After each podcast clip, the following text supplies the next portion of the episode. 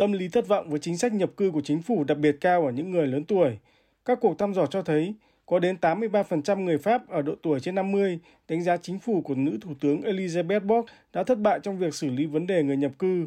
Tỷ lệ này cũng chỉ giảm nhẹ không đáng kể ở những người ở độ tuổi trẻ hơn. Xét về phép phái chính trị, hơn 90% cử tri cánh hữu hay ủng hộ xu hướng cực hữu phản đối chính sách nhập cư hiện nay.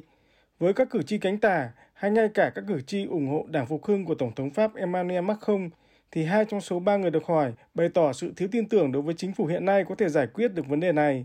Theo số liệu của Bộ Nội vụ Pháp, hiện có khoảng 7 triệu người nhập cư tại Pháp, tương đương gần 10% dân số, trong đó có khoảng 600 đến 700 nghìn người đang cư trú bất hợp pháp. Tình trạng mất an ninh liên quan đến người nhập cư ngày càng đáng báo động tại Pháp, bất chấp các cam kết của chính phủ. Các số liệu thống kê cho thấy tỷ lệ tội phạm là người nhập cư bất hợp pháp đặc biệt cao, trên dưới 50% tại các thành phố lớn như Paris, Marseille hay Lyon.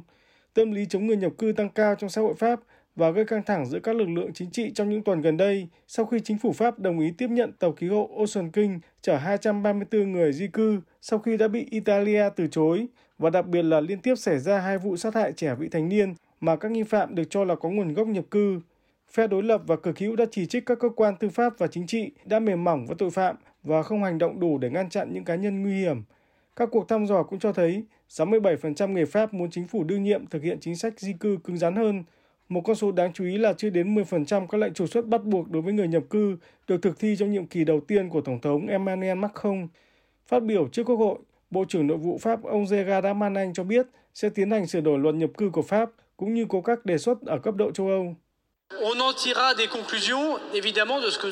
Chúng ta đã rút ra nhiều điều từ vụ việc tàu Ocean Viking khi luật pháp không thực sự còn phù hợp. Kể từ tháng 6 năm tới, lần đầu tiên hệ thống lưu trữ ghi nhận tình trạng ra vào khu vực Schengen sẽ được triển khai ở cấp độ châu Âu và chúng ta cũng sẽ tiến hành cải cách luật nhập cư của Pháp.